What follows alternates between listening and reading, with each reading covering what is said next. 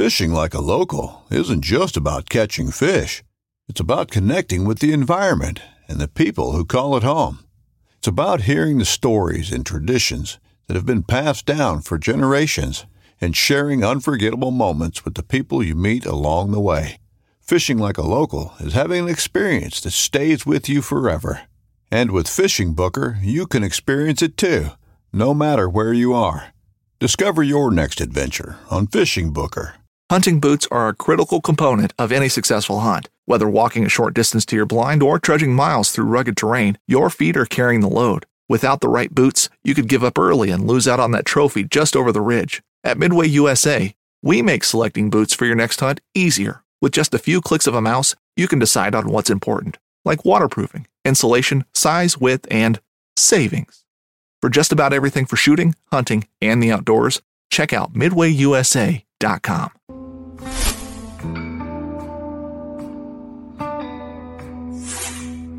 Welcome back to the Paddle and Fin Podcast Network. We're brought to you by Yak Gadget. For all your kayak fishing accessory needs, go to yakgadget.com. Pelican cases, coolers, and lighting. Go to pelican.com. The 153 Bait Company. For all your hard and soft bait needs, go to the 153anglers.com. Now let's get this show started. What's up, everybody? Welcome, back, to the, the Reel Reel Down. Down. Hey, how dare you talk over me?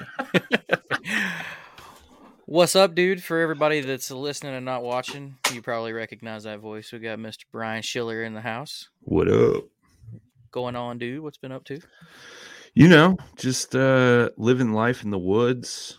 Um now that hunting season is almost over, I'm getting amped up about next year's tournament season. Heck yeah. I'm actually going to take a swing at it again next year, right? Yeah, so hopefully uh, I'll be a, a guest, not a host next season, like every show you got. So that's that's my goal. I mean, I'll bring you on. It won't be for anything, but you can be a guest all you want. I'm No, sure Brian- you're right. Brian's good. I think he'll he might surprise some folks. I think he'll We'll see. cash a few checks next year. We'll see. We'll see. It Uh, might just wish- be getting his entry fee back. But yeah, it's fine. better Uh, hey, I'd rather I'd rather that than not get a check at all. So I'm good with Amen. that. I, I'm good with tenth tenth to like fifth place finishes. You know, consistency. exactly. I don't have to be the best. I just can't be the worst. yeah, exactly, exactly. Well, all right, for everybody tuning in. Uh, I planned on taking the break a little early, but uh, the Tennessee Bass Nation, old Steve Owens, threw an event down there uh, to kick off their thing on Dale Hollow on December 4th. Uh, we got the winners from that event. Uh, one of them has a really interesting story that I know of on how he caught them, and he's been a guest multiple times. And then we have uh, another guest coming in that I'm excited to talk about because he took that other person's money. So without any further ado, Mr. Tom Kazmierski took the win from our buddy Adam Riser, who usually just dominates us on Dale Hollow. But still, second place. I mean, that's amazing. It's nothing to shake a stick at at all. What's up, guys? Hey, good evening. Good evening, fellas. Happy to be here talking with you. Heck yeah. Well, uh, Tom, we'll let you go first. Uh, Adam's been on with us a few times, but uh, tell us a little bit about yourself and uh, you know how you got into kayak fishing. Uh, Jamie Koza at the dugout drug me in it, kicking and screaming. uh, he and I have been friends for a long time. Uh, you know, I'm a local to that area. Grew up in Kennesaw, so uh, I'm kind of known as one of the dugout guys where I live. So I had uh, sold my my glass, my my glitter boat, as I know kayak call guys call them now, but I sold it because of uh, life, just kids getting busy in sports and stuff, and uh, my kids are getting old enough now to where they don't like dad around as much. So uh, Jamie's like, "You need to get one of these kayaks, give this a run," and I'm like, "No, sure, I'm game. I'll try anything once." Uh, so got into it that way, and uh, I, I really enjoy it. I, I like, uh, you know, there's two aspects of kayak fishing. One's, you know, where it's kind of a, a group of guys kind of hanging out fishing. That, that part's cool, uh, similar to the the glitter boat world. But um, the other cool thing is, you know, you're out there by yourself, uh, just kind of taking it all in. Uh, it's kind of a different competition. Um, I used to always love partner tournaments because you know, two guys in the boat, high five and catching bass. You know, you it's kind of you got that you get to share it. Uh, in kayak world, it's all on you. So it's your decisions, uh, your gut feel. Uh, you know, it's just making all the right decisions, and, and when it comes together, it's it feels pretty good. You know, it's something you, you did, did, it by yourself. So um, for sure, um, it's a it's a I, I enjoy it. I, I love kayak fishing now. What, what you know, you put out great points for both do you have a favorite though, or or if you don't have a favorite, do you miss the boat side of it?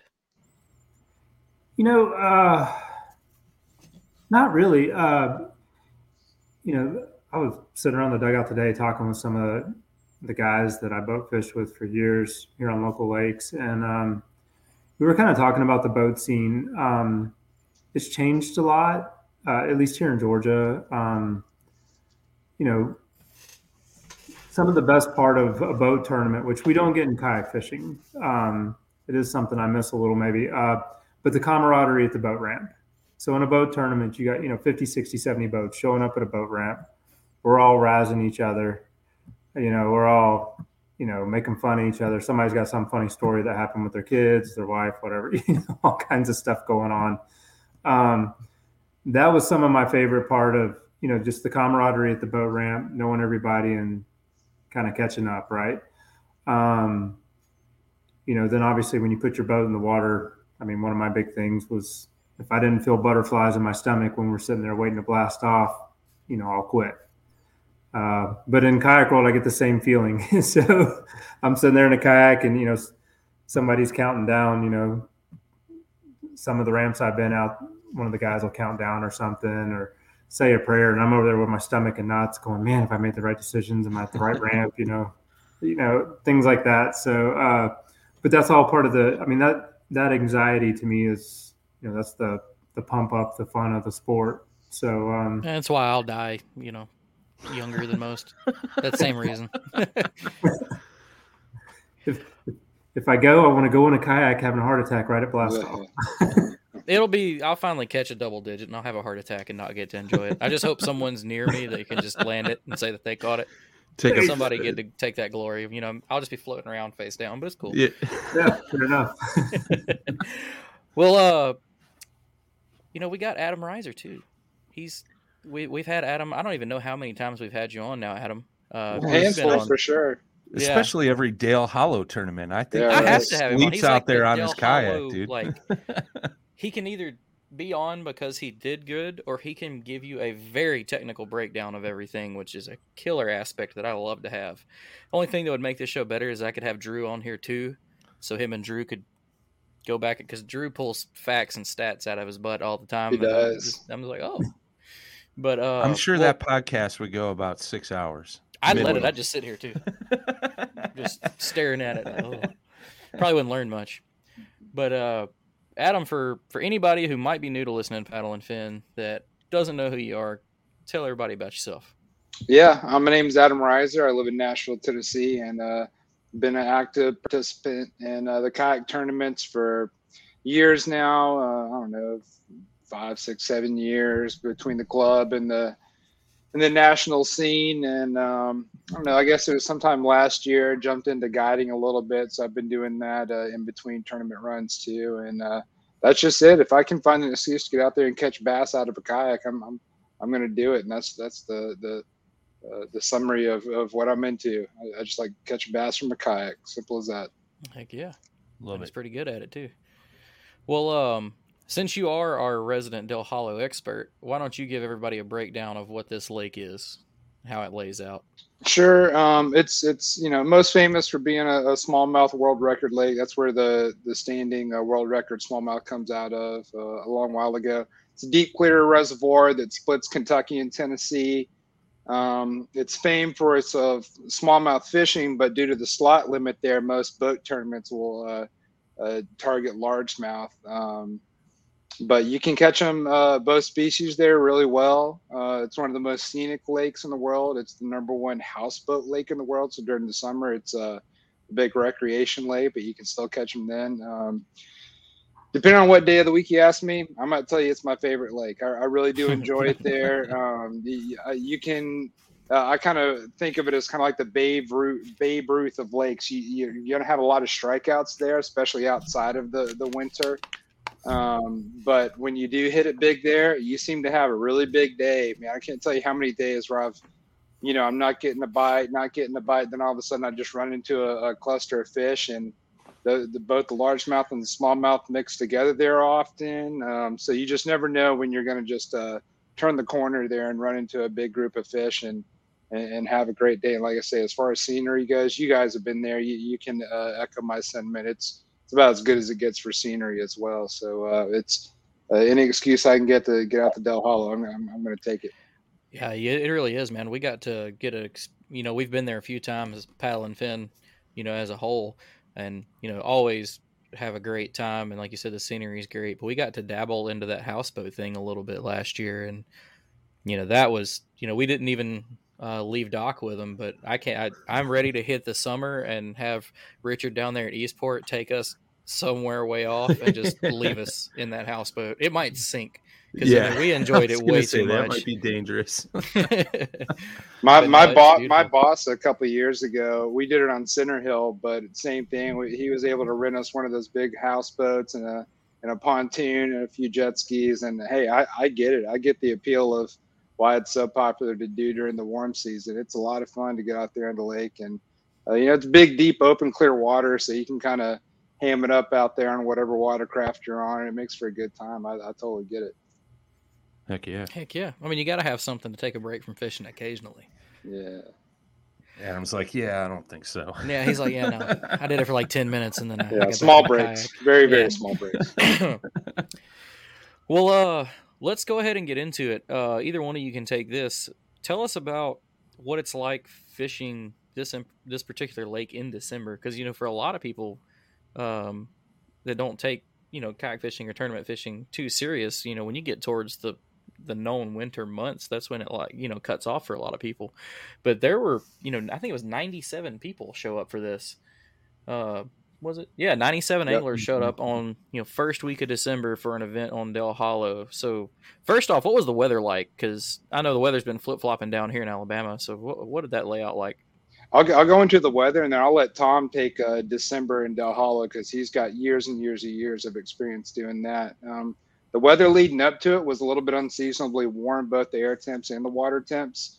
Um, I felt like a little bit behind schedule. Do you think like the lake was a little behind schedule for this time of year, Tom? I, I definitely think so. Um, well, like it was last year too, a little bit even. Yeah, yeah, I think I think so too. So that that was, I mean, you know, week before the tournament, I was out there messing around with Steve-O. We were getting him on top water, you know. So the the and, you know one of the guys that almost won this tournament was getting him right. on top water. So uh, in December, you know, um, crazy. Uh, so it, it was, yeah, in my opinion, if you were fishing this tournament and knew a little bit about Dale Hollow, like you had to approach it with a little bit of an open mind because it definitely wasn't quite winter. Um, there was some winter like mode fish, but there was plenty of fish that weren't quite in winter mode e- either. So I don't know. I guess we'll call that a tran- transition time. So warm, uh, unseasonably warm going into it, um, but there was still definitely some like winter patterns that, that that played out. But traditional December, Tom can tell you all about that. He's got a lot of time there during December. Well, tell us all about it, man. Yeah, um, you know, I, I agree with Adam on the you know, it seems like we're about a month month behind on weather. Um, you know, and, and, I saw schooling fish uh, Thursday and Friday, and uh, you know, December, January, which is typically when I go to Dale Hollow, uh, and I don't understand people not wanting to fish in the winter because it's quiet, it's peaceful, and good Lord, they group up, and you can. Some of the best days I've ever had in my life, and the biggest fish I've caught in my life, have come in the months of December and January. uh, especially for anybody who wants to catch a trophy spot. I mean, you know, that's that's when you go and catch it. I mean, that's just that's your best odds. Let's put it that way. Um, but December on Dale Hollow, uh, typically, you know, I would like to see water temperatures more around 50 or less degrees. Uh, I think we were at 55, which was kind of getting close, but the fish are doing a lot of things uh, with those water temperatures. Like I said, if I would have had top water, I, I probably would have thrown it a little bit uh, just to see because I saw some activity that, you know, kind of it's a smallmouth. Who knows, man? These they're, they're little feeding machines. You know, Oh, smallmouth on top water is always fun. So yeah. I can't imagine. I don't know how I was going to land it, but you know, the bite would be fun. yeah.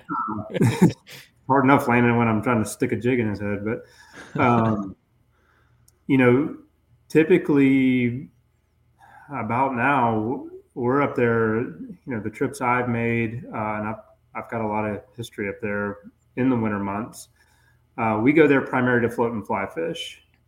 Hmm. Uh, I've, I've done a ton of that. I did it in practice. Uh, I caught some big fish in practice doing it. Um, and I've caught a lot of big fish on a float and fly, more so than any other lure I've thrown for smallmouth uh, up there. But you know, it was funny when I was practicing. I was around a lot of bass boats because there was three bass boat tournaments uh, Saturday. There was two up the lake, and then there was the uh, the Billy Westmoreland, which is a smallmouth only tournament down the lake.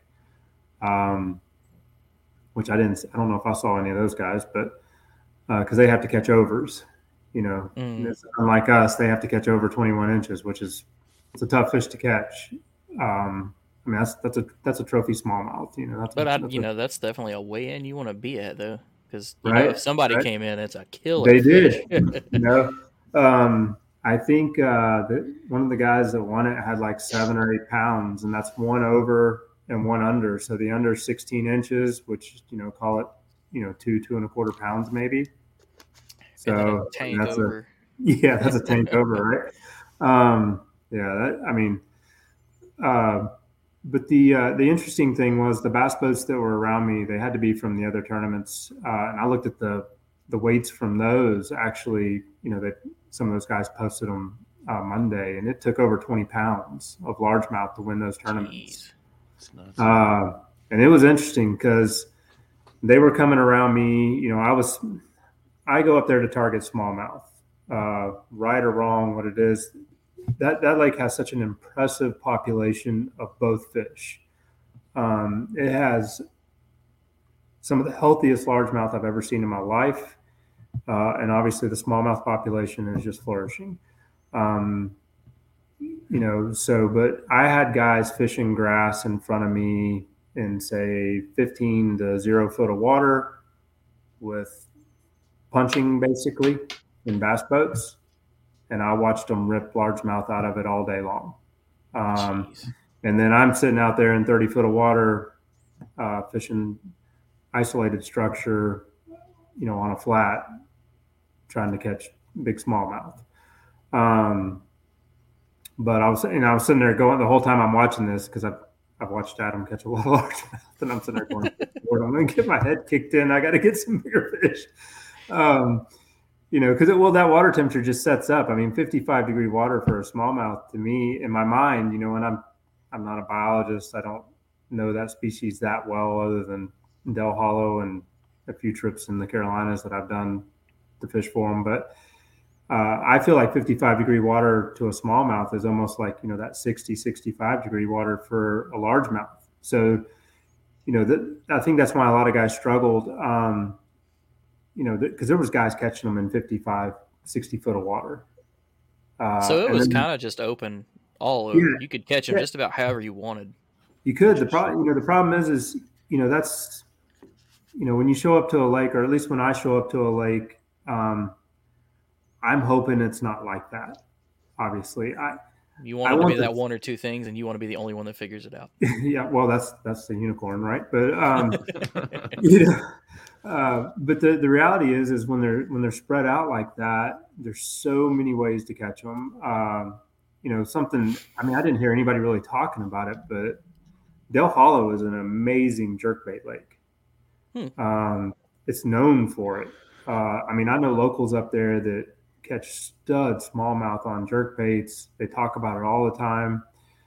Um, you know, and I didn't hear a single angler talking about a, a jerk bait bite anywhere. You know, and I, I'm gonna bash on Stevo, but the guy that loves to throw a jerk bait. The only thing he loves more than a jerk bait, I think, is a chatterbait. But um, he, uh, I'm not sure he takes anything else with him, to be honest. Maybe a top water occasionally. Right. But... Thank you. So, you know, I told him, I said, man, I said, why don't you just go sling a jerk bait all day and see what happens? You know, just go try it. I mean, you love the dang bait. You got confidence in it. You know, I, I personally felt like, you know, the lake set up in this particular time to, if you had something you had a lot of confidence in and you, you worked at it, you could have possibly made it happen.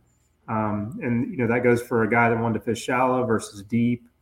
Uh, I think Adam and I, you know, he and I have kind of talked a lot about different techniques, and I love sitting there talking to Adam because he's, like you said, he he digs in, man. It's he takes things to the next level, you know, other than just well, I'm doing this and this, but it was because of this, this, this, and this. You know, it's um, I, I like that too. I you know I'm a firm believer in electronics. I like using them. Uh, and I try to figure out how to, you know, if I'm throwing something and I'm getting bit a little bit, I'll change up a little bit to try to see if I can get bit more. I do a lot of things to, you know, try to increase the percentages. But, um, you know, that typically the cold months up there, if that water temperature would be get around 50 degrees, those fish will group, those smallmouth will start to group better. Uh, they will quit roaming as much as what they're doing right now, and you can truly blister them. Uh, I mean, I've had, you know, 30, 50, 60 fish days up there religiously. Um, that just like makes me know I suck. Like, I appreciate it. Like, I'm sitting here like, God, you don't know what you're doing yet. like, well, you, you, know, no, it's not. You know, as good as Dale Hollow is, uh, the, I think the first time we showed up there, I zeroed, uh, and this was probably this may have been 20 years ago now, or at least 15. Um, and it was 10 of us and guys that knew what they were doing. We all zeroed. Mm. And we came in like, whose, whose idea was this? You know, I mean, yeah. we're staying at Horse Creek and, you know, we're sitting there in a cabin at night, you know, basically trying to drink our sorrows away because it was so bad. uh, and then I started thinking about it. I'm like, man, this lake's just like Lake Lanier. Screw this. I'm tying on a bunch of jigs. I'm going jig fishing. I'm going to fish ditches all day. And uh, fortunately, that year the water temperature was like 48, 47 degrees. And I just went dragging a jig from basically 30 foot to 60 foot. And I started catching. When I found them, it was lights out. The guy in the back of the boat, he's like, "Oh my gosh, this is the best trip ever!" You know, and I'm like, ah, "This is how it should be." You know, in the wintertime. Um, so I mean that that's typical of this time of year. But I mean, I say that, but the last two years, I think last year the water temperature was like 58, 59 degrees, and then this year it's 55. They were starting to get right. Um, you know, but it, it those smallmouth, I mean, I've, I've been there once. I think the air temperatures were like eight degrees, and at night it was getting down in the negatives. Uh, the water temperature was 42 degrees. I uh, I was convinced we were not going to catch a fish because uh, I mean here in spotted bass and largemouth country and like in Georgia, if that water temperature gets much below 47, even the spots get, I mean they just bury up. It's near impossible to catch them. It, it sucks. Some of the toughest days of fishing you'll ever have. Uh, there, not for me because I'm not going out when it's eight degrees. See that. Yeah, man, I tell people all the time, you're missing the boat, man. Wintertime fishing. I'll, I'll fish in the 20s. Yeah. I don't know if I could do eight. Not in the South. Eight in the South sucks. Like I got some pictures of me in like a Russian hat that would uh everybody would love. it was cold, but uh you know that actual trip, I think we were the water temperature was like between 42 and 44. Uh, we had 10 guys up there, and after about a day, uh, I'm kind of known to throw a jig deep. I went and found a bunch of places just holding just wads of them. We were averaging per boat 60 to 80 smallmouth a day. Jeez. Um, and it was stupid. I mean, I thought we were going to run out of baits. I mean, that's how, how crazy it was. Um, you know, it was, man, it was awesome. Um, so, but you know, in these warmer temperatures, you know, I caught my fish. Uh, I caught my fish on a Keitech. Uh, I said 4.8, but it's the four inch Keitech. Um, I know the package. I never read yeah. more. I just say, oh, that's the one. But uh, I caught a lot of fish early on a four inch Keitech. Um, and it's typical of these smallmouth, uh, you know, that when they're roaming like they do, they'll definitely pull up those first couple of hours of low light and uh, munch. And if you can run into them, you know, unfortunately, when they're scattered like that, it's, it's a little bit of luck. Um, I mean, you're hitting, I'm hitting what I think are high percentage areas, but they could have, now we're not going to this one. We're going over here today to eat, you know, but, um, I just threw I threw that Keitech, I threw it on a half ounce head and, uh, just kind of banging around on, on the rock piles and I got on them quick and man, they were, I mean, it was just every cast for the first hour. Uh, that basically ended. Felt like the bite had died. Uh, and I picked up a jig and went slinging a jig, and it started out really good. And for some reason, I'm like the area I was in, and some of the other guys were saying it too. Um, you know, and after looking at the moon phase and stuff, it should have been prime, but uh, I, I want to say like 11, 30, 12 o'clock, which was almost a peak for that day, a peak feeding time. Um, it just died. I mean, I quit getting bit. I was like, good Lord, what's going on? Because, you know, to me, smallmouth and largemouth, you can go by those feeding charts almost 100%. Like a spotted bass, man, they're just idiots. They're, yeah, you know, they don't agreed. They don't live anywhere. They just roam. They don't care. They eat when they run into it. But I've I've seen, I mean, I've definitely seen it in largemouth, and you know, the experience that I have with smallmouth, they're definitely very tuned in to that those feeding times. And when I saw the day, I was like, oh my gosh, we're gonna wreck them today. This is gonna be a great day. So, um, but you know, that's pretty much what I did. I, I meant to go throw a fly, um, but uh, you know, the floating fly is a low light deal. You gotta, which we did have cloud cut. I was actually thinking, man, I could just go hit a couple of the steeper banks or some banks that are shaded and possibly still get a, a big pull down. Um, but I, I was like, you know what, I'm just going to die by the jig, and and I had to pedal about three miles, so I stayed. stayed where I was. Well, that's awesome. Uh, Adam, I want to get your take on it because you were doing something from what I read completely different. so, you know, give us how you like kind of way Tom did, how you normally approach it, and then, you know, when the weather and the temperatures are working like you've seen, and then like how it worked out for you this time. Boat Trader is America's largest boating marketplace with over 100,000 boats to choose from. We offer simple, comprehensive solutions for those looking to sell, find, and finance new or used boats. Visit BoatTrader.com to get started. This upcoming concert season will be all about the boots, and Tecovas is your stop for the best in Western style. Tecovas has seasonal and limited edition offerings this spring and summer, including men's and women's boots, apparel, hats, bags, and more. All Tecovas boots are made by hand in a time honored tradition with timeless styles that are always on trend. And Tecovas has first wear comfort with little to no break in period. It's hard to find this level of comfort paired with this level of style. Stop by your local Tecovas store, have a complimentary drink or two, that's WCB style, and shop new styles. The smell of fresh leather and friendly staff are at your service. Many stores even have leather custom branding to make your boots truly personalized. And with regular live music and events, there's no in store experience like it. If you can't make it into a store, just visit tecovas.com. That's T E C O V A S.com. They offer free shipping on all boots, as well as free returns and exchanges, and ship right to your door. Go to tecovas.com and find your new favorite pair of boots today. Sure. Um, leading up to the event, I don't know, about a week or week and a half prior, I went out there one day, met up with Steve Owens, and uh, was on a good topwater bite. Like, actually had some some smallmouth. Uh, I'm pretty sure I had three on at once. Which would have been a first for me. And they were literally ripping the hooks off of the top water bait. So I was like, well, this is a good sign. And um, I thought it was going to cool down too much for that to uh, not be a factor come tournament day. But as we were just discussing, it stayed warm. So I was thinking, like, man, if I go with the smallmouth, uh, if I go for smallmouth over largemouth, I was like, I, may just go all in on the topwater bite. Like I said, Thomas Davis um, only caught four fish that day, and if he would have caught a fifth one, that he got them all out of basically the same group of fish.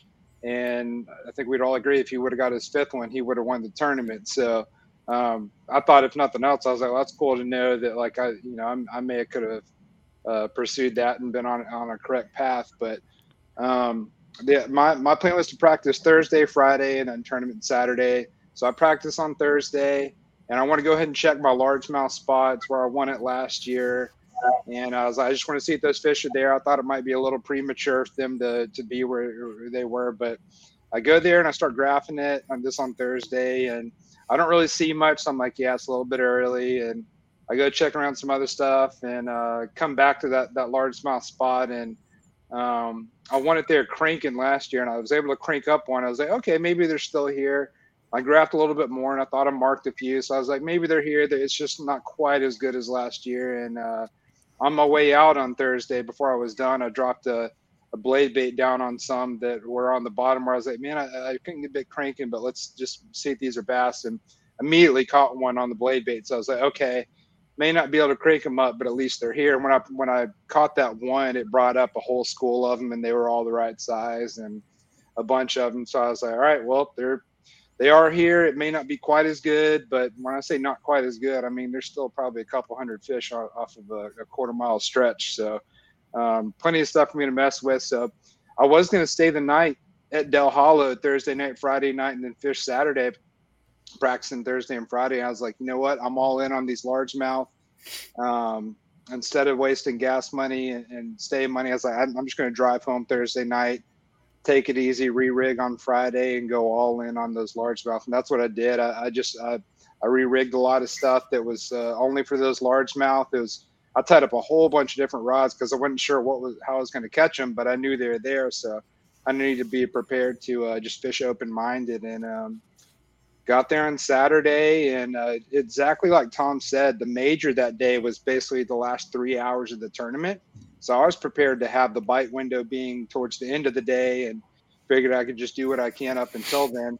It was the complete opposite. The first, uh, like the, the, my bite died sometime in the 9 a.m. hour, but it was fast and furious, like early on. So it went against what the, the Solunar calendar was saying that day. But, uh, yeah, I couldn't get any cranking. Went went to the blade bait, and that's what I caught 100% of my fish on. Probably caught 25 or 30 largemouth. Um, probably had half a dozen, we'll call it half a dozen schools of largemouth on this stretch. So I would just work on one school of fish.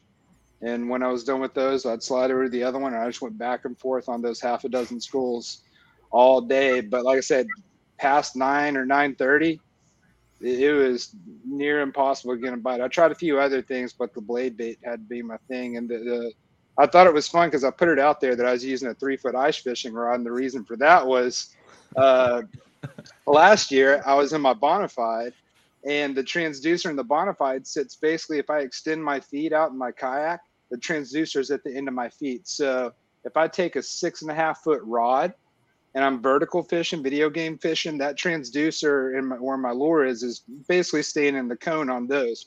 I fish right beside uh, Tom on Chatuge. He's seen how how I did that on uh, with a bonafide last year, and then I got my Hobie this year, and the transducer is basically right where my butt is. It's right behind me, and so it, trying to get a lure staying still in that cone with the, not just drifting in the cone, but staying in the cone was impossible. And so I was like, what do I? This is going back to you know January, February of this year. So I was like, maybe I should just buy an ice fishing rod and. I was like, maybe that'll keep it in the cone better. So I ordered a thirty dollar ice fishing rod, you know, off the internet, and Never used them before. I've never ice fished. I don't know anything about that. I don't even know what power to use or like how to fight or anything. So I just took one of my standard spinning reels and shoved it on the uh, the three foot ice fishing rod, and sure enough, it kept it right in that cone just fine. So come the time for this Dale Hollow tournament, I was like, well, it looks like the best way to get after these fish is to just drop on them. And they didn't want a Damiki rig, so I just went to a blade bait. You could just whether you jigged it off the bottom or jigged it above them. You know, if they were active, you jig it above them, and if they were inactive, you had to lift it off the bottom. But that was my day. Just it was. I probably looked silly out there, like a little bitty rod jigging up and down. Uh, but I, I wish. Did you did you record the tournament? Because I know I, you've been I playing with recorded. that. No, I recorded the whole thing, and then when I got home to check my footage, I have four minutes of footage of me launching at the ramp, and that's it. So I lost the Go footage somehow, or else Yeah. you would, Oh, or else I probably would have already put it up there, like a goofy image of me like trying to fight a fat largemouth on a three foot rod out of So a that- kayak. That was my next question. Was what does a three foot ice rod look like with a 19 inch, possibly three three and a half pound largemouth on it? I mean, It's, it's not pretty, but this he's an ice fisherman. It's it's not. it's pretty. gotta be like it was the best scenario because these largemouth were so thick and these specific largemouth were already full on in winter mode the ones that were belly to the bottom had mud stuck to them were pale white like Oh, they had wow. already been wintering for a while Oh, wow. um, but luckily they were so like in winter mode therefore lethargic that they didn't fight too much i mean yeah they peeled a little bit of drag but you know I'm, it's Dale Hollow. It's just deep, wide open water. So you know I didn't have to worry about them bearing up in anything. So I just you know let them pull a little bit of a drag and uh, just made sure since you know using a, a blade bait's notorious for not having a high landing ratio, um, big piece of metal with treble hooks, and so um, I just made it a point that when I saw that they were about to come to the surface to have that net ready, I may only get one good scoop or one good shot to to land and before you know one head shake may be the demise of that fish. But um, that's why i feel okay with the second place finish because i fished clean. I landed every fish that i that i needed to land that day. So you know tom absolutely won this one fair and square. It's not like i had that one uh, uh, fall on my lap or anything like that but yeah kind of i wasn't uh, going into this tournament thinking i was going to use the ice rod for it but it, it made sense to come tournament day and it uh, it actually worked quite well well, My now- man, what you got to do next time is trade in the Humminbird for a Vexilar. I mean, that's uh, if you're going to vertical ice jig, that's the way to do it. I do. I, I when I when I do this or when I video game fish, it's the closest thing to using like the, the forward facing stuff because I'll use the amplitude scope, the A scope, Yeah, and yeah. it it pretty much looks like it, you're getting a live read off of that. And that makes all the difference in the world having that versus just like you know standard 2D. You I get by with that, but um, that A scope lets me. Uh, I, that's why I was picky about keeping that lure in, in the cone because I could read the mood of these fish and see like Yeah. you know uh, sometimes keeping that lure dead still versus the tiniest little movement makes makes the difference between a bite or not so that a scope allowed me to uh, really feel out the mood of those fish and, and, and get a few extra bites i think It's the same in ice fishing, man. Like it, it I mean, I know you don't ice fish, but it, it really is. Like Jimmy saw it firsthand last or earlier this year. I mean, you can definitely tell the mood, like e- especially through the ice, because if they're coming shooting up off the bottom, exactly like you know they're ready to chomp. You know, and get bit you have times too where you can see those fish come up and they look at it and they go down when you move that bait but or or just like a slight little quiver of it you know sometimes that ignites them to uh chomp down a bit so it's I fun I can isn't relate, it i think it's fun. Dude ice So- something I had like is you could chase them with it sometimes. yeah Like ice you, fishing you is get in that jam. lull where you didn't get one, and you'd have one come, and he'd start to fade away, and I just drop it down on top of them. They just turn around and grab it, yep. And it's it, it's crazy to me. Like you talking about the Vexilar. For anybody that doesn't know what a Vexilar is, it's like as old school as it gets for electronics. You've just got colored lines going back and forth. The when they turn red and yellow on the bottom, that's fish. You can watch your bait fall down, and then you can watch the little red dots follow it up. and it's the most freaking awesome thing in the world. And then I think about guys like Adam doing this on. You're still running Humminbird stuff, aren't you? yeah Yeah, and then guys LiveScope, and I 100% now understand the fun of that because if you can get on them like that, oh yeah man, I like. And then you did it on an ice rod. Like I just can't. I've seen what a a, kayak, bluegill a bluegill clever, does though. to an ice rod. Yeah, no, it is genius. it, it, it's it's very clever, man. Like that's that's what I say is thinking outside of the box. You know, just uh, you you knew you had a mission and you you knew a, you had a bite and you knew you had to utilize your electronics for that. So it was like, how do I capitalize on this situation? And you know, I think a lot of people would have wouldn't have realized that. You know, that's huge. It, it, it's just a it's a it's a vertical bite where I've noticed it on Dale Hollow more than anything. Like I'll see it on some of those herring lakes with the spots too, but um, you have to keep it dead still. Like it, it, just has to be still some time for, for you to get that bite or to before you can pull that fish and then mess with it. So uh, being able to do that and not have it pendulum even just a, a foot or two if I was using a standard rod, there'd still be a little bit of a pendulum with that lure. That can make all the difference in the world. I've seen that difference. Um, I've seen guys succeed in tournaments on Hollow where others haven't because of a subtlety like that. When that Damiki rig bites on, and uh, it, it, I just felt it was worth the while. You know, when I bought that ice I was like, what am I doing? I was like, is this, is this like, is this silly? Like, what, you know, should, am I wasting my money and time in doing this? But, you know. And now he's bought it a nice rod yeah. box. I'm, I'm ordering one right now. Yeah. right. I, hey, I had a buddy today that was messaging me, and I think he ordered one tonight too because of that. So send me that Amazon you link. yeah, right. It's funny you talk about it because it, uh, fatigue, um, you know, and I, I mean, I've, I was only about a year and a half into kayak fishing. Hadn't really done a winter in a kayak yet, but uh, when Adam and I were on Chatuge last year, we were we were close to each other, and um, I, we were kind of doing a very similar fishing, you know, of video game fishing, uh, but for spotted bass, and they were not wanting to bite.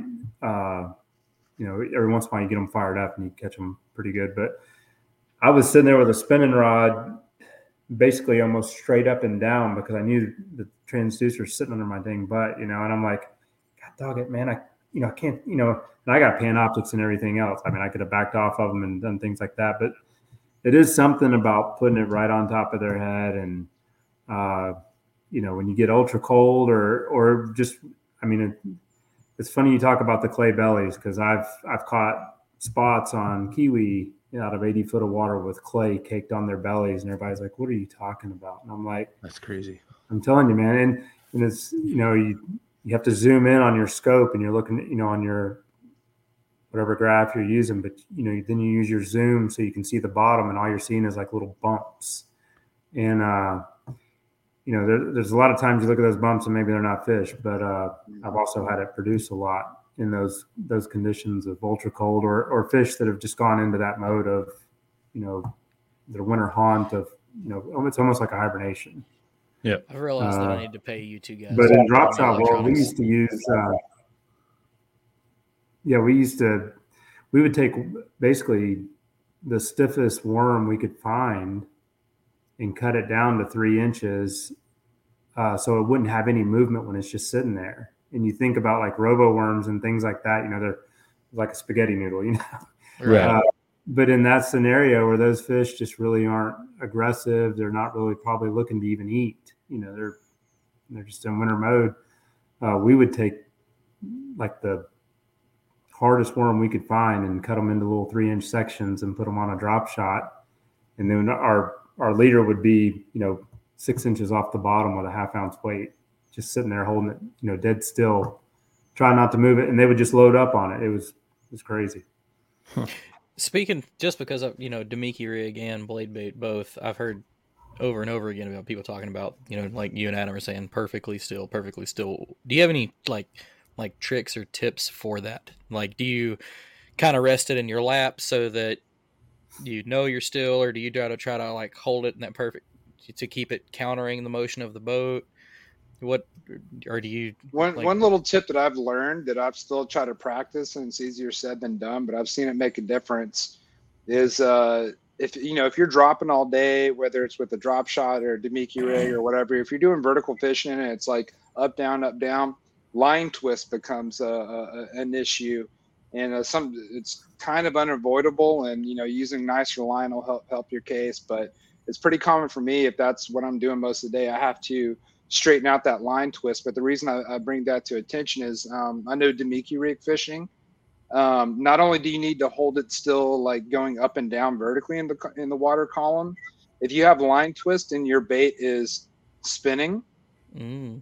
um, that can deter a bite, and I've seen that deter a bite on Dale Hollow. So just having your lure not twist one way or the other um, can can make a big difference too. But if you think about it, there's probably not too many shad just you know spiraling on an axis, you know, and, and, and one thing of water. But you know, uh, I just ordered some Damiki Rogue hooks the other day that have a swivel um, as part of the like the line tie thing to hopefully avoid that because if you do it all day, like you're gonna have some line twist. But that's one thing that I try to practice that uh, I've seen my buddies have good days on the same day that I'm on the water with them. I think it's because of that line twist thing. That's an extra like specific detail, but I do think it matters. One hundred percent. What about you, Tom? You got any tricks? Uh, you know, I, I do I do think line twist are a big deal. Um, you know, I haven't. Now I've thrown the blade bait a bunch. Uh, I, I you know, kind of like Adam. I, when they're lethargic, it works out. Uh, smallmouth and blade baits for me don't work out because those jokers come straight to the top and sling the dang thing. Uh, I I've almost sworn them off unless I'm just trying to goof off. Um, you know, uh, but the Damiki rig's not something I've really done a lot of. Uh, I kind of do a my version of a Damiki rig, um, and people laugh at me all the time, but I drop shot with one ounce and half ounce weights. Uh, even even in the summertime, uh, you know, people are like, "Oh my gosh, why you're in 15 foot of water?" I'm like, you know, back before LiveScope, uh, you know, if you saw a fish on the graph, I wanted to put it on his head as quick as possible. Uh, that that was that's always been my theory. You know, guys are buying quarter ounce plates and stuff like that, letting it down to them, and I'm like, no. I mean, I'm looking at the fish. I just want to get there. Um, and you start fishing in you know 50, 60 foot of water or whatever. Uh, I I don't even own a quarter ounce drop shot weight. Um, you know, hmm. like yeah, like I said, everything I have is you know half ounce or heavier. Uh, I prefer to use a half. I, I think I can get most done with it, but I will go up to an ounce if you know. Kayak's different for me. I, I mean, good lord, stabilizing the boat and not moving all over the dang place and trying to stay in position. It's a, it's a booger. Um, but the, you know, the, I guess the thing I do with drop shots, you know, when it gets in the, the cool months and I know those fish are holding tight to the bottom like that. I mean, I literally go to, you know, a three to four, maybe five inch leader off my weight. I mean, I, I get it tight to the bottom. Um, mm-hmm. I always feel like I can pull it up into them if I need, you know, if that fish happens to pop across my screen that's active, I can pull it up to Just Just spin it, yeah. But so, uh, I, I, keep it tight. Drop drop shot's the only vertical technique I've ever really. I mean, I've you know jigged a spoon and stuff like that. Yeah. in the slow aspect of what we're talking about, I've always thought, you know, heavier drop shot weights. I've done a little search and hadn't found any. So I'd love to know like who you're using. But correct me if I'm wrong. It gets it down there fast, but it's also when being still is so critical. I mean, oh, yeah, hold it's it holding it still. Yep. And uh, I, I, learned a short leader trick from listening to the, the you know uh, the tactical bassin guys. Like they they were big on you know cold water, real short leader, and like I was always taught uh, from uh, an old man that you know also believed that was he ties the leader as long as whatever bait he's using as like a rule of thumb. So like if you're using oh, a four inch, four yeah. inch, whatever, it's four inch leader. So, but uh, yeah, yeah. What what drop shot weights are you using? You know, here lately, whatever anybody has. Um, yeah. some of that stuff. Um, you know, I, at the dugout they had uh, uh, Picasso's got them. I use Picasso's. Uh, I prefer to use Picasso's if I can. Those guys are my friends, uh, Dan and them. So uh, I do I do try to use theirs, and they've always kind of been on the forefront of tungsten. Uh, but um, Eagle Claw, I think it's Eagle Claw or Bullet Weight. I think it maybe it's Bullet Weight. It's it's, it's one of the brands you actually wouldn't expect, but they make a I don't think it's 100% tungsten, but a, a tungsten version of a drop shot weight. And uh, so I use those. Uh, I typically have plenty of the Picasso, um, but that's they have the heavier drop shot weights. I uh, golly, I was I was drop shotting a long time ago. Here, uh, I did an article here in Georgia in the Georgia Outdoor News about drop shotting with uh, Picasso guys back then, and I, I told them I was like, we need heavier weights. You know, we need, we need this. Uh, and uh, I went out to California and got to drop shot on a lake. Golly, it was probably back in like 2000, uh, 2001, and we hadn't heard of it out here, or I hadn't. What lake? Uh, golly, I don't remember what the name of that lake was. I am not sure. It was a. It wasn't like a, a famous lake by any means, but we caught some. We caught a bunch of fish. You know, uh, it wasn't a. I don't. I guess it wasn't one of the trophy. It wasn't one of those lakes where they're catching all those hammers. It may have been. Shoot, I don't know, but they weren't in there then. Uh, but uh, you know, they they showed me the technique, and I, you know, I was like, man, I'm going to try this when I get home. And uh, I went to Allatoona with it, which is known as the Dead Sea. Uh, it's, it's a tough lake.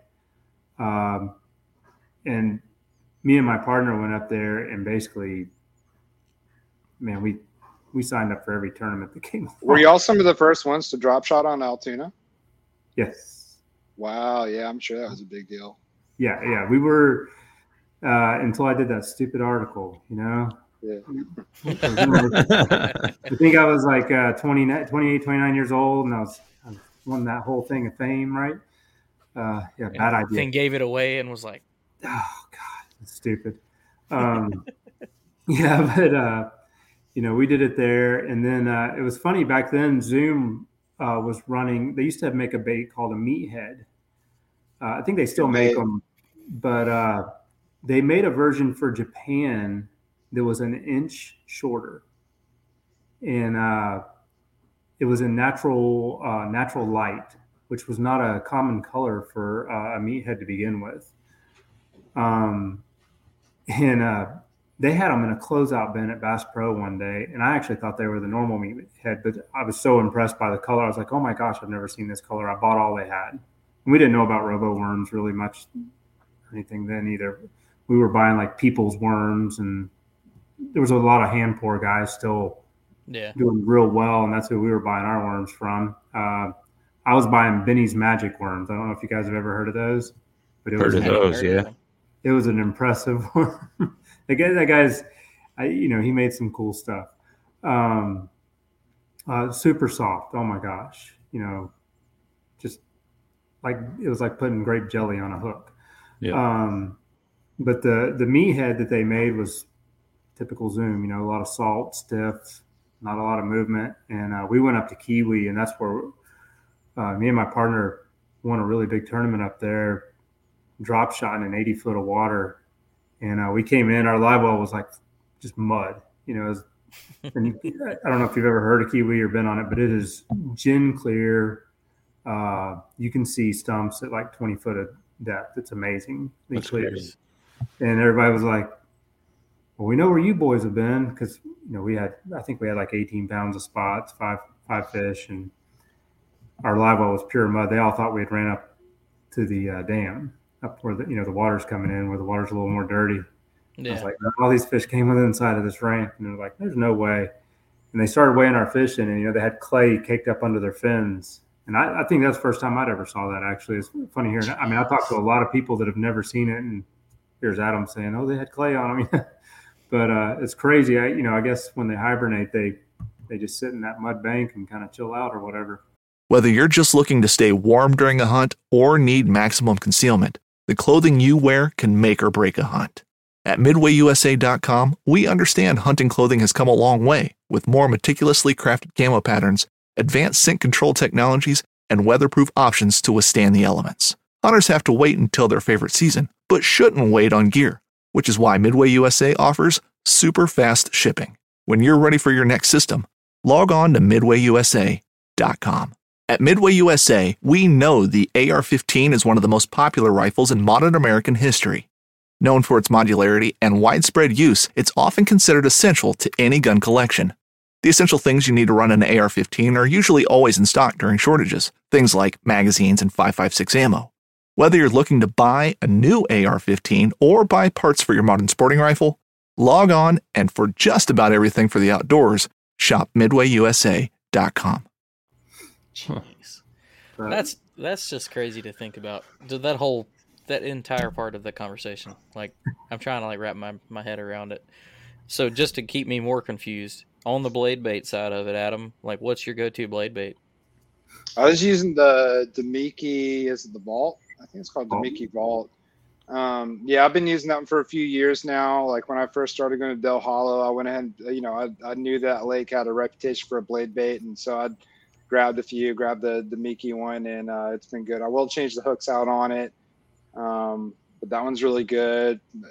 They all work. I haven't used one that hasn't worked there. I mean, it really is like when when, I think of Dale Hollow, I, I think of a blade bait. Like you know, you think of like maybe a six XD on the Tennessee River ledges. You know, certain bait. You know, throwing a trap down at Rayburn or Seminole or something like that. Like a blade bait goes hand in hand with Dale Hollow. So uh, that's that's why it's nothing for me to put it out there. I caught it on a blade bait. That ain't no news by any means. But I do like that Damiki one and. Uh, yeah, some, some of those fish, like the, the real active ones, like you said, would shoot off the bottom. Like you had to keep it above their heads, and then the ones that were inactive, you had to, you know, get it all the way to the bottom and work them a little bit more uh, that way. But uh, yeah, it wasn't so much the, the the color or anything like that. They just wanted that vibration of the blade bait as opposed to the the dead still traditional Damiki rig. Um, I don't know that I tried anything else just because I felt like that if I if I could get them to go on the vertical style that the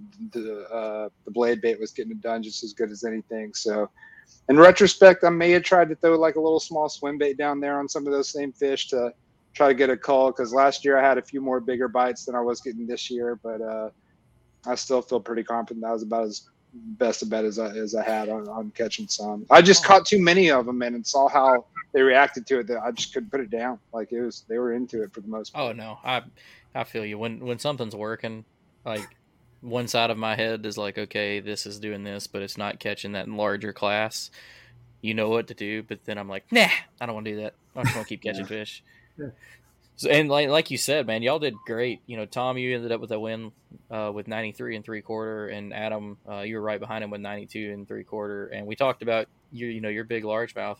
Tom had a literal football 20 inch smallie that at first glance almost looked like a carp. Like I had to look at it like what? Like it's so chunky. And that's you know, I haven't caught any good small smallmouth on Dale Hollow. It it's on the list every time we come down there. It's kind of like a we take a break and a hangout, and we focus on hanging out more than fishing, and we usually just limit ourselves to wherever we parked our truck, like at the cabin. So we fish right around Eastport. But I'm, I'm looking forward to getting down there and really trying because it's you know here in here in Utah, talk about how you know winter is the time that you're looking Oh. for your big fish. I, I know that, uh, especially you know being friends with you, Riser, and I just haven't like given myself some time to to do it. But I definitely wanted to make a winter trip down there just to try something completely outside of my norm because I I saw, I, I saw and heard so many anglers from this event, like they, they were converted. You know, they their their eyes were open to what Dale Hollow can be, even if they didn't get a limit or all it takes is like catching a couple of those big brown fish and realizing like, oh, there's Yeah. endless amounts of these fish in here, and I'm telling you, you get one good lights out day on Dale Hollow, and it'll become your favorite place. Like it's it's it really is special. Um, and I know that hurts the guys that have really struggled there and had multiple bad days there, but I promise you, it's it's, it's a lake that's worth uh, putting in the time. Like even if you got to strike out a little bit, you're you're gonna hit a big home run there uh, one, one day. Like I said, it, it might be my favorite lake. I don't know. So, I'm, I'm, I'm with you. It's probably one of my favorite lakes, and uh, it was kind of interesting to hear a lot of guys talking. You know that at the uh, check-in, there were a lot of PB Yes. caught. I mean, a lot. There were so many guys. You know, whether they caught it in the tournament or up leading up to it. Yep. Um, I know so many guys I spoke with that man, I caught a 19 and three quarter. I caught a 20, or you know, and and I mean that's a big smallmouth. I mean, I know what a keeper is there, but a, a 20 inch smallmouth. I mean, you know, they're four, four and a half pounds. I mean, they're they're thick. They're you know, God, they're all They get You know, airborne. Yeah. Oh you know, yeah. I, you know, every single one of them is a good fight too, man. It's Oh, yeah. you know, looking at the numbers right here, I mean, there were, let's see, there were lots of good fish. people, 75 people caught at least one.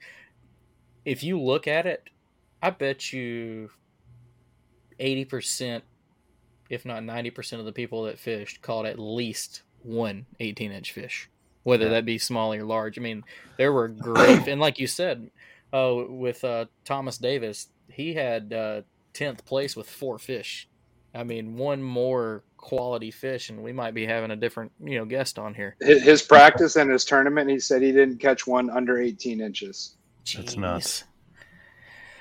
Well, uh, it's crazy. One last, uh, yeah, one last thing I wanted to hit on because uh, obviously electronics is key in in how you're doing this. I'm sure you could. You, I, know I'm lying. You probably couldn't just go out there and fall on top of them doing what you're doing. So, uh, we've kind of talked about you know the electronics you're running. What would be just a general piece of information or help that you would give anybody listening that's you know having trouble understanding their electronics or just anything you know a, a tip that you've learned you know vertical fishing on your electronics just anything either one of y'all would want to add to it. I'd say like something that i what, what, what i try to teach a lot of my clients is uh, set your depth range to a fixed amount to where it doesn't automatically like if you run up shallow it doesn't automatically adjust to a, a shallower range. Like if you're not going to be fishing any deeper than 50 foot just go ahead and set it at 50 foot and uh, that that way you're you're I don't know almost like your aspect ratio when you go from deep shallow shallow to deep um, will remain constant and allow you to make sense of uh, anything that you mark, be it structure or fish, a little bit better that way. And then, uh, no matter what brand you're using, mess around with your sensitivity and your contrast. Those are going to be like your two main things to. Uh, and luckily, most of these units, their factory settings are pretty spot on. You can kind of just uh, turn it on and, it's good to go. But sensitivity, contrast, and then setting uh, your depth to a fixed range. Those are excellent starting points um, if you're trying to wrap your mind around uh, graphing, deeper fishing. You know, I've heard from a, a friend we both share uh, from Trey Johnson. Uh, me and Trey were talking at the shop up at Music City one day, and we're talking about you and electronics. And he said that y'all went fishing at his boat one day. He said he was like standing up on the front getting ready and looked back, and you're over there on his graph. Yeah. he's like, and then when I sat back down, my stuff has never been that clear and able to read. He's like, I ain't touched my settings since. That's awesome, though. That's good, good information. Tom, you got anything to add to that? Yeah, you know, I think the same way with 2D. Uh, you know, one of the things I think Adam touched on earlier, uh, if you turn on that ampli- that scope, uh, it, it is almost like forward facing. You know, it's you're seeing what's coming into your beam before it actually gets there. Uh, I used to use that trick a lot. I I run Garmin now. Um, I will say that I, I feel like the units that are coming off the shelf,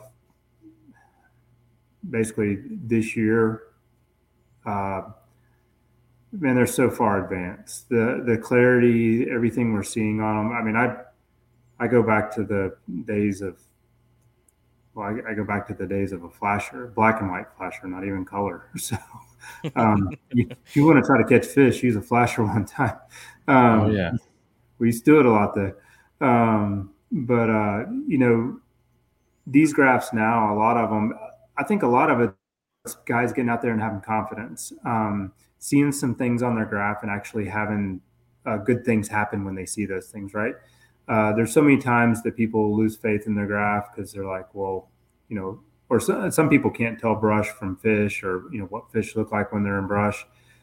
I think those are things where, you know, if you'll just kind of pay attention to it, you know, sometimes like a kayak's actually pretty easy because, I mean, you're pedaling around or paddling around or whatever, looking at a graph. I mean, you get to start looking at things. And when you're pre fishing, play around with the things you see and start learning what those things are you know, by either dropping a line on it or, you know, make a couple of cat. I know it seems like a lot, right? But, you know, it's kind of like how I picked Dale Hollow apart. You know, the, the whole lake looks so daggum good, but I look for key little pieces of structure. So I spend a lot of time pedaling. And in a bass boat, that's hard. You know, you're sitting there going, I can go 75 miles an hour. I can idle all day. You know, yeah. I'm gonna, I'm gonna, I'm gonna pin my ears back a little bit. I enjoy it, but uh, you know, in a kayak, I'm forced to watch side imaging. You know, I've gone down banks that I had no idea stuff was there, even on Dale, and I've got a lot of time up there, and I'm like, good lord, look at that, you know. Um, but if you if if you'll catch some fish on a graph and kind of pay attention to it when you're fishing a little bit, I think you know confidence is key uh, in learning. You know, I think a lot of guys don't have confidence in their graph. There's so many, you know, I always hear what's your settings, stuff like that. And I'm like, man, you pull these things out of the box. They've pretty much perfected this stuff. If you think your settings are messed up, you, you know, maybe you just need to pay attention a little more to your graph and, and watch things and get some confidence in what it's showing you.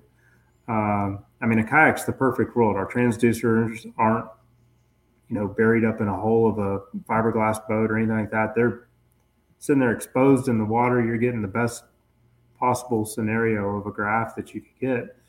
Um, you know, I use Panoptix. Um, I'm I'm trying to learn it. It's uh, I see beautiful images online, and, I, and I've I've experienced those beautiful images, so I, I do know they exist. But uh, it's a tough technology. I've been reading a lot about it, but uh, that's the other thing you can do is kind of read, you know, about you know 2D sonar. Um, I still use it every time I fish. It's the one thing that is a constant on my graph. Uh, I never take it off. It's I mean it's it's what I call the D-lyre, you know. Um, I just I I think if guys spent the time to learn it a little better and you know just like I said, when you're out there fun fishing, if you see something, I mean you're in a kayak, just slow down a little bit, throw on it, drag around on it and see what it is. I know so many guys that don't know what a brush pile looks like. Every time they see a brush pile, they're like, "Oh my god, look at that group of fish." That's yeah, not, it's brush. See, that's Yeah. something. I had a humming Humminbird was the first unit I ran, and th- it was a few years ago, and I had tons of trouble. I could never get it to show up clear. No, it wasn't a mega unit. I actually think it was before mega units. All right. Um, but I could never get that crisp, clean picture that I could literally go to somebody else's boat with the same unit and see. And I went to Raymarine for, like you said, I went to an Element 9 and right out of the box, you know, it was perfect. I haven't changed anything, but I changed up the colors a little bit. But, right. you know, it's and preference, Del- right?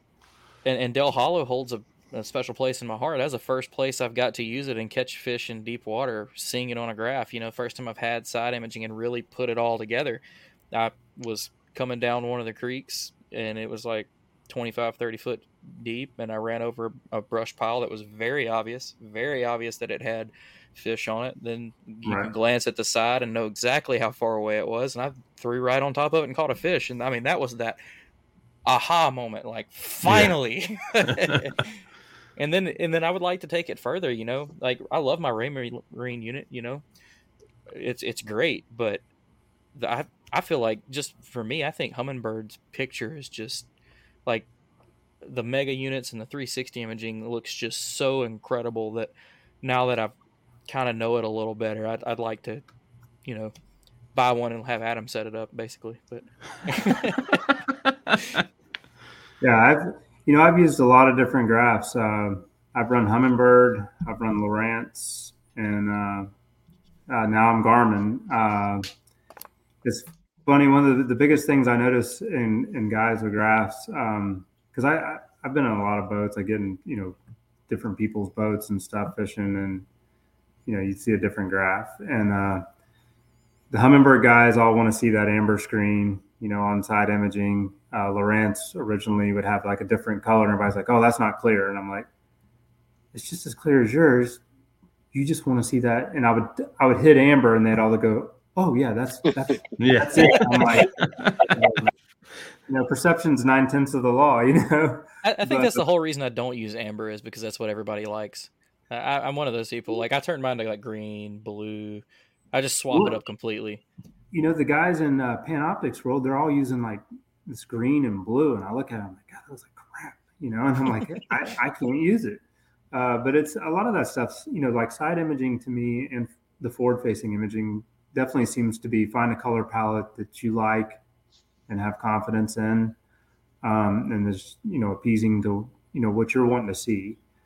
Um, when well, I first everybody's eyes see color different too, so that's, That's Yeah. true. you know you got to play with it in my opinion because I mean like to me the amber color doesn't it, it's not. I would I don't know what the right word would be like attractive to my eyes I guess I I, I find myself a lot of the time like really like squinting and trying and then if you know I changed it to a very bright green and everything just pops to me. So I, I can just glance and you know I don't have to really? that- focus on it.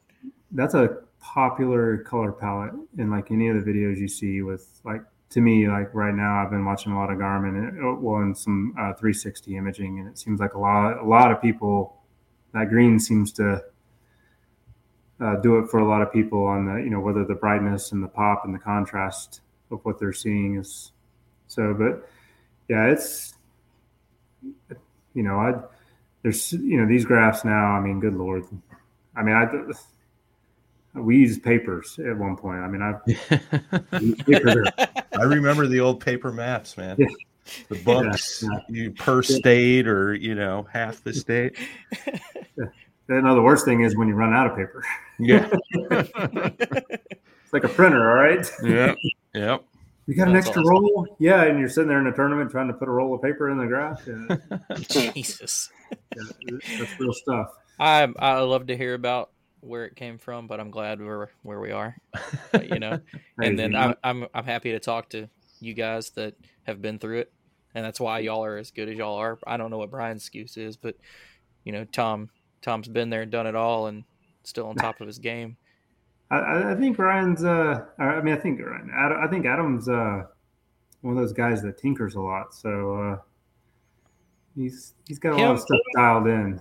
Him and and Russ are two people that you know love talking to him, but I prepare myself if I ask any kind of question. Like when we were all at Lake Fork together, I slipped up and asked Russ one question about a jerkbait, and he in 15 minutes my face was like melted from the information that I just took in. Just like I didn't know what I was getting into. Apparently, never mind. I don't want to throw a jerkbait.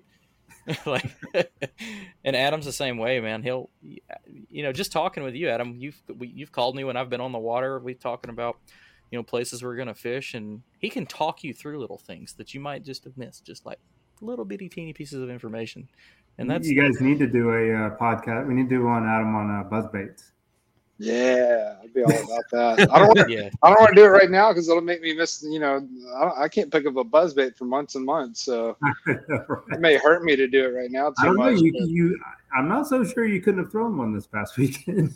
Oh, I'm I'm pretty. I don't care. Even though we just had like cold weather come through, I'm still pretty convinced you could at least get a smallmouth topwater bite on Dale Hollow right now. Like it's crazy as that sounds. I think they'd still go for it. Oh, I know what I'm doing this weekend. I'm making a trip. I'm, I'm coming to Nashville Saturday anyway, so I might as well just bring my boat. right. Just keep driving. So Adam's guide service is open for business if you want to So book is an my appointment. There you go. Thank you, Brian. little shameless plug there.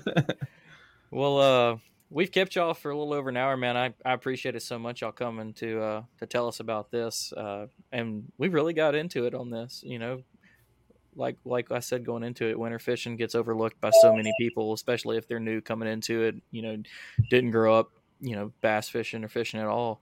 So uh, I appreciate y'all having so much insight on everything, and especially on Dale Hollow. Y'all both sound like you have you know killer history there.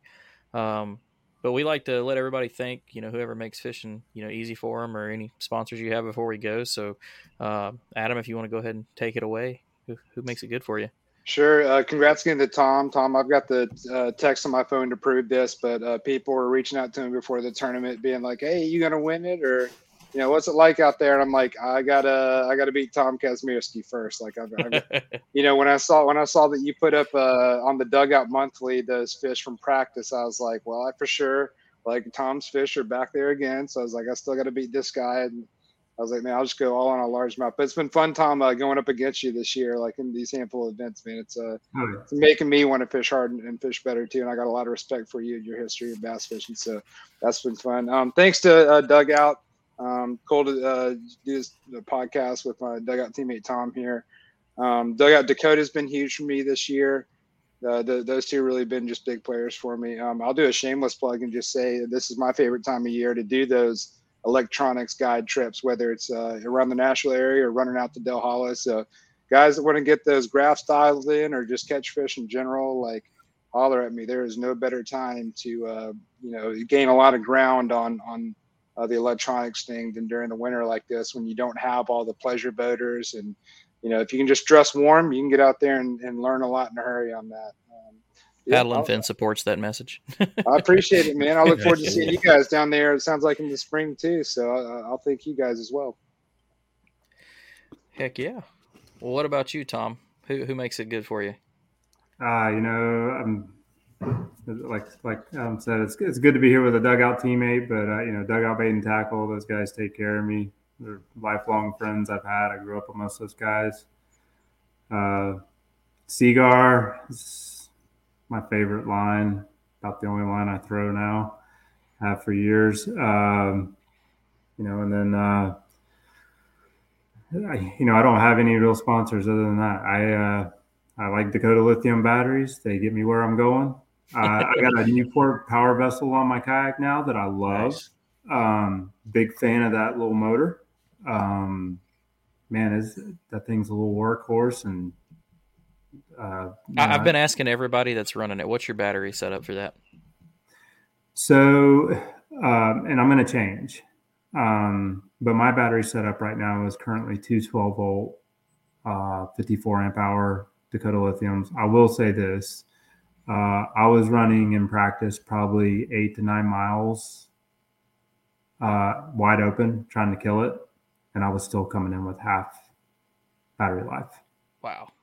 Yeah, and the only thing I don't like about my setup right now is I'm also running my graphs off one of those batteries. Mm. Um, and just heads up to people out there, this this is a known thing in bass boat, boat world, and I am smarter than this. Uh, but 24 volt batteries from Dakota right now are a little hard to come by, but um, you definitely need separate batteries uh, because uh, you get interference and, and you don't get to see when you're zooming around all the graphing that I could be doing. It's a lot. hard. I have to slow way down to do it. And technically, when you're side imaging, you know, like two to three miles an hour is a really good speed. So you got eight to nine miles, and you're running Panoptix. You know, 100%. I know, crazy. everything. Wow, Yeah, that's awesome. Yeah, and people that don't that don't know Garmin or Panoptix, uh, it is a battery hog. It'll Oh yeah. yeah, man, that thing's sucking some juice, man. Um, you know, but I, I plan on changing that. Jamie and I were actually talking about it uh, yesterday. I was like, I said, yeah, I gotta, I gotta, I gotta fix this. This is uh, not the way I want it. Want it run. I want to be able to have my graphs and stuff separate. Uh, but I'll tell you, you know, before we go here, man, big thanks to Steve and Daniel, Steve Owens. Yes. and- man, good lord, and and I know Adam feels the same way. These guys put a lot, man. They have a lot of heart. Uh, you know, they want big things for the anglers. These guys are like selfless people out there just trying to do great things for the sport of kayak fishing. Uh, and coming from the boater world, I've seen I've seen people do this before. Tournament directors have that kind of heart uh, and make big things out of trails. Um, so you know, I man, what those guys did and the sponsors they've been able to go and gather up, and uh, you know, it makes it to where everybody kind of gets to walk away with something or has a good chance of walking away with something. Uh, I mean, a lot of guys walked away with SLX rods from the dugout. Uh, I think Dakota Lithium gave away a couple of batteries. NetBait gave away a pile of like really cool baits. Some of the NHT series, the NTH series, like the crush worms and stuff. Which, if you want to play around with the drop shot, that worm's smoking hot. um, you know, uh, trying to think of who all. You know, Carl Black's doing like a huge pot of money for the big fish. Uh, Newport's giving away a motor, I think at the end of the year or something in AOY. I mean, just check out all the sponsors and what they're doing. Uh, I mean, obviously, it's to me, it's a big deal. Um, you know, Seaguar gave away, golly, I don't know, there was probably 10 or 15 spools of line given away, you know, and Steve has a way. He has his way with sponsors, and he does, you know, man. I, mean, I asked the guy, I said, You got a job or is this it? I mean, how much? is Yeah. You know, and he's not getting paid anything, right? I mean, so, you know, I mean, tournament directors that go out there and do that kind of stuff, man, you know, and I think the cool thing is, is like when um, something I've seen in kayak fishing that I really like. Uh, unfortunately, I didn't double dip. I wish I would have, but um, you know, these kind of like a, a, local club or whatever it is, kind of scheduling an event on the same day to where there's two events kind of running simultaneously to where the anglers can double dip. And I, I think it tightens up the community and bringing in more anglers together. You know, guys that uh, I've never met, got to meet and hang out with, uh, you know, make some new friends and stuff like that. I mean, at the end of the day, man, you know, I, I still got a day job. I'm not making a living at this. So I take a lot of value in meeting cool people uh, like Adam. Uh, now I'm getting to meet you guys. Uh, Adam and I hung out down at Seminole at Hobie. Um, I mean, to me, that's what it's all about, and kind of kind of makes the it makes it fun, even on the tough days. For sure. Well, again, guys, we appreciate you coming on. I think I think we've killed it on this episode. You know, I'm sure we could get into even more because I still have so many questions on Dale Hollow. But that might be, you know, we're this is our last show before the break, so we're gonna get to recording some stuff. So, you know, uh, we may be hitting you guys up for for an additional show for something, you know, along the lines of, you know, vertical fishing or graphing or whatever. But uh, we do appreciate you, and just like always, you know, big shout out to everybody that makes kayak fishing so great, like y'all said, and uh, congrats again for a killer event, and we will. I'm sure we'll see y'all soon. Uh, I, I, guarantee to see these two names at the top of a list somewhere. But uh, we appreciate it, guys, and we'll catch up with you. You know, soon, hopefully. Thanks All a bunch, y'all. Hey, thank you guys. Knives, machetes, saws, and shears, multi tools, shovels, swords, axes, spears, hatchets, and tomahawks. If it cuts, snips, slices, or chops, Midway USA has it. Find great gift ideas in our huge selection of pocket knives and other everyday carry folding knives. Make a statement or create a family legacy with one of our top of the line hunting knives. We've got a great selection of manual and electric sharpeners too. For just about everything for the outdoors, check out midwayusa.com. All right. Love having those guys on, man. That was way more Hammers. informational than I was ready for, but very, very excited about it. Heck well, uh, we kind of hit on it just for a second. Uh, Brian, uh, you ready to talk about us going back to uh, Dale Hollow yet? Yeah, we'll be there uh, beginning of April. Um, we're gonna have a tournament again, two days, uh, Saturday, Sunday. I believe that's April second and third. Correct? Yeah, first weekend of April. I'm pretty sure. And, and then uh, uh, we're doing the little joint event with the uh, Central Tennessee Kayak Anglers (CTKA). Um, he's kind of been fishing around with the schedule to make it not overlap any of the other because Tennessee's got like 12 clubs. Right. So right, right. it uh, he did his best to help pick a date where none of that overlapping is going to happen so that uh, hopefully we can start, you know, pumping the info out on this and get all these Tennessee clubs to show up and just have a complete slugfest at Dale Hollow in April. And I guarantee you we'll see these two guys we just had on here at that. So yeah, and it'll be an open event. It'll be an open event too. So if you're not even from Tennessee and you want to come down, um, you know, it's. Uh, I know some of the Georgia boys that were down last year want to come back up, um, and a few of the Illinois guys that had turned out, you know, awesome days. Same with the Ohio guys. So. Mm. I know I've been getting messages nonstop about, hey, are we going back to Dale Hollow, Eastport Same. Marina? Um, we're working with them again, so we'll have the beautiful venue that we had last year. Um, I know we're already working on some some bonus items, which we gave a ton of stuff away last year down there as well. I know Adam uh, one he took a kayak and uh, he ended up doing the old switcheroo with the other guy that took second because he wanted the F10. The other guy wanted the F12. Um, I forgot so, about that. Yeah. So, I mean, we gave away three kayaks last year. Um, so I'm sure um, there's going to be a kayak or two up for grabs. And man, it'll be worth it. That's all you got to say. We'll have some, you know, great support from our sponsors. Eastport always does a great job taking care of everybody.